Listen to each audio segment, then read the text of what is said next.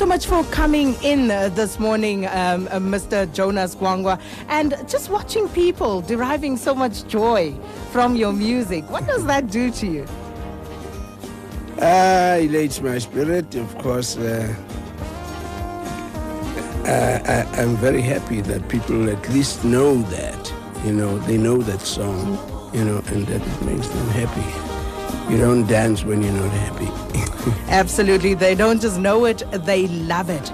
But, you know, what we do is we try to get into the heart and the soul of the person. We try to get to know who our guests are when we do these Friday interviews on the forum at 8. And one looks at it and um, it tells us you were born in Orlando East in 1937. But what were those early years like? And who were you born to? Who were your parents? Uh, my father was a, a, a- was the first carpentry teacher, actually instructor in what you call Soweto today, but it was Orlando East at the time, and uh, he was teaching about five schools. My mother was uh, just my mother when she was a housewife, you know, raised us, and. My sister my sister my eldest sister started playing the piano at about 12 years you know so she was quite a singer. You know she was doing all the light classics on the sabc on saturdays that. Yeah we'd, uh, we didn't have a radio then so we'd run to the neighbors to go and listen to her sister singing you know. She played the piano very, very well. You know, and when she practices, we'd go and listen to her, and then she'd do our favorites first before practicing, me and my uh, other sister. So I grew up in this family where we would uh, pick up a hymn book, you know, and sing the notes, you know, as a family, you know. So there was always music in the house. And, and uh, that's it. I think that's where I picked it up. Now, very interesting that of all the instruments that were available, you picked up the trombone. Yeah, I actually like the clarinet. I, I, I think I just like the name clarinet. you know, but uh, uh, the time I asked for the instrument because I got this instrument from Father Huddleston when I was in high school in St. Peter's Secondary School in Rosettenville. Uh, at, at that time, Glenn Miller was was the artist then that was being played and everything, you know, and there were movies about him, you know, orchestra wives and all that, you know. So the trombone was the instrument, you know, the popular instrument. So I went to him and said, I'd like to play the trombone, you know. And uh, he- got me one, you know. And uh, the school uh, continued to have uh, what you call other students asking for instruments too until we ended up with a big 12 piece band. And, and, and I'm told that that was the first and the only African high school band in all of South Africa at the time. That was the one- that was the only one. It's true. So uh, we had that high school band and practiced, and, uh, until we got good enough to even perform in all uh, the, the school functions, and visiting schools. Wanted to get to St. Peter's, and you know, and of course the food in St. Peter's was good. I must say. we had meat with our samp every day, and on Fridays we had a nice big f- piece of fish. And uh, yeah, and uh, it was a top school in any case. You know, it was uh, known as the Eton of South Africa. Yeah. And of course, uh, that encounter with um, Father Trevor Huddleston, um, it led to other very interesting encounters with people who also became household names in uh, the South African music scene. Yeah, well, Father Huddleston was uh, a political, he was a political activist, you know.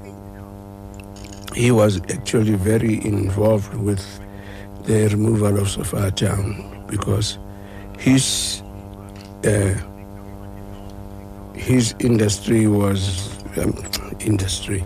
His church was a, a Christ the King, you know, in Sophiatown before he came to St. Peter's. So when the removals came in, he was very active, you know, against against that. So he was a popular man, you know, and uh, was working hand in hand with the ANC at the time because that was the only uh, uh, movement that was fighting against apartheid at the time before PAC was born. So he was an ANC man. Actually, that's why he got that Twalandwe, you know, award. Yes. Yeah. Mm, you know. And then, and uh, of course, brings to uh, uh, brings us to those very interesting times of the 1950s. Um, you had Sophiatown and all the excitement, the buzz, the vibe that was around that particular place. I, want you to talk us through perhaps one or two memories from that sort of time, uh, but also, as you say, uh, uh, Father Huddleston and his involvement with the African National Congress, your political politicization around that sort of time? Yeah, it started then because he was actually instrumental in getting us to play at the uh, the adopting of the Freedom Charter in 1955. We were in Kliptown as the Huddleston Jazz Band, you know, to entertain the people in between uh, the speeches and everything, you know. So. Uh, our politics, I must say for me, that was the launching of my career in politics, you know. And after that, we played a whole lot of uh, fundraising uh, shows for the ANC, you know, and uh, I did more of that when I got to play with the older musicians, uh, the jazz dazzlers, where I was playing with the giants Kippie Moeketsi, Mackay Davashe, Bogwegwe, Mrwebi, you know, all the big uh, musicians at the time. Because I was like the only trombone player who was playing bebop. Mm. Say. Yeah, I went into the whole bebop thing. That's interesting. You talk about bebop because we hear bebop today and we think it's a new thing. Oh no, no, no. no, no. We played bebop then, you know, because we were listening to the Charlie Parkers, the Dizzy Gillespies at the time, you know, and we tried to uh, emulate that, you know. So bebop it was, you know. But we didn't just play bebop we also played South African mbaqangas, you know, our South African indigenous music at the time. Because the shows we did were, uh, at the time, was concert and dance. Mm. You get into the hall and start doing a concert part with uh, the singers and everything that uh, uh, uh from 8 until 12 and then the people, the audience moves because we were playing in the in these uh, halls, you know. uh, they would move the benches to the side.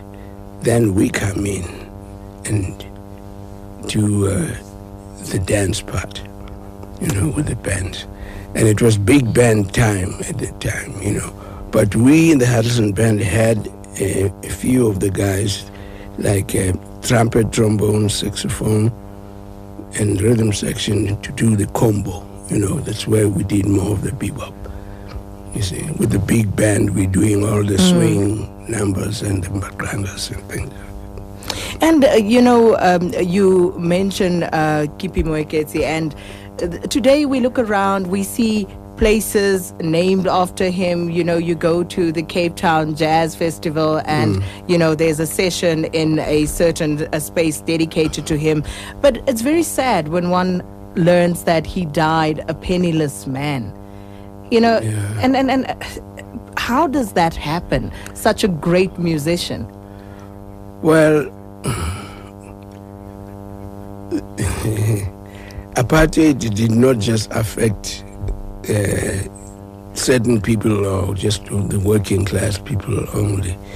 You know, musicians, in the first place, the government did not regard musicians as, as, as people who were working. They, they just thought that musicians, African musicians, were just people who were work shy, you know, vagrants that they called us, you know. So to to be able to go around with your pass, you know, without being accosted by policemen, you know, each time and taken in, you had to be signed maybe to a an ongoing show like uh, African Jazz and Variety or King Kong, you know, the musical, you know, something like that. In between, we really had problems. I had some white lady who was working at the OK House because that's where we operated from, uh, just to sign my pass, you know, every every month because you had to have your your pass signed to say you are employed, and you had to pay the poll tax. And all of that was in the same book. And uh, the policemen always ask for it in the streets. You know, they, they would even go into the houses, you know. And I remember when I was doing King Kong, because we'd hang out after the show, you know, we said we're going prowling, you know. you look like someone who could go prowling. We'd be prowling. And uh, then, then you sleep until late, you know. Yeah, they found me in bed, you know, in my blankets, and then, boy, they were so furious and said, "Pass!" You know, I should go for my pants there and get get given the pass. You know, that even infuriated them even worse because, you know, they couldn't get me. You know, it was that bad. You know, mm. yeah. And, and it's absolutely remarkable that in spite of all of those challenges that people still were able uh, to form these companies and make that great music. But like so many others, you also eventually left the country. Yeah, fortunately, I left the country with the musical King Kong, you know, and uh, Kippie was also in, in, in, the show. Uh, we went to London, you know, the West End of London at Princess Theatre, and we were there for some time. Although I was there for six months, and I went to school in the U.S. But you see, the thing about South Africa at the time, it was not just the venues, which we still don't have, you know, in this whole country. We don't have a concert hall. I'm sure you're not aware of that. Yeah, we have theaters, you know, for drama and everything, but a concert hall we don't have. We don't have venues. We're playing in soccer fields, you know, and uh, I, I, I can't take you or take my wife and say we're going for an outing and then take you to a soccer field, man. You know, with all the kids making noise and all that, you know. yeah, we, we, we don't have that respect, you know, still for musicians. You know, they can talk about everything else, about sports and all that, but not about music. I'm sure you haven't heard any politician standing, I'm taking it from right upstairs and talking about culture. I don't know why the department exists because it really doesn't take care of us.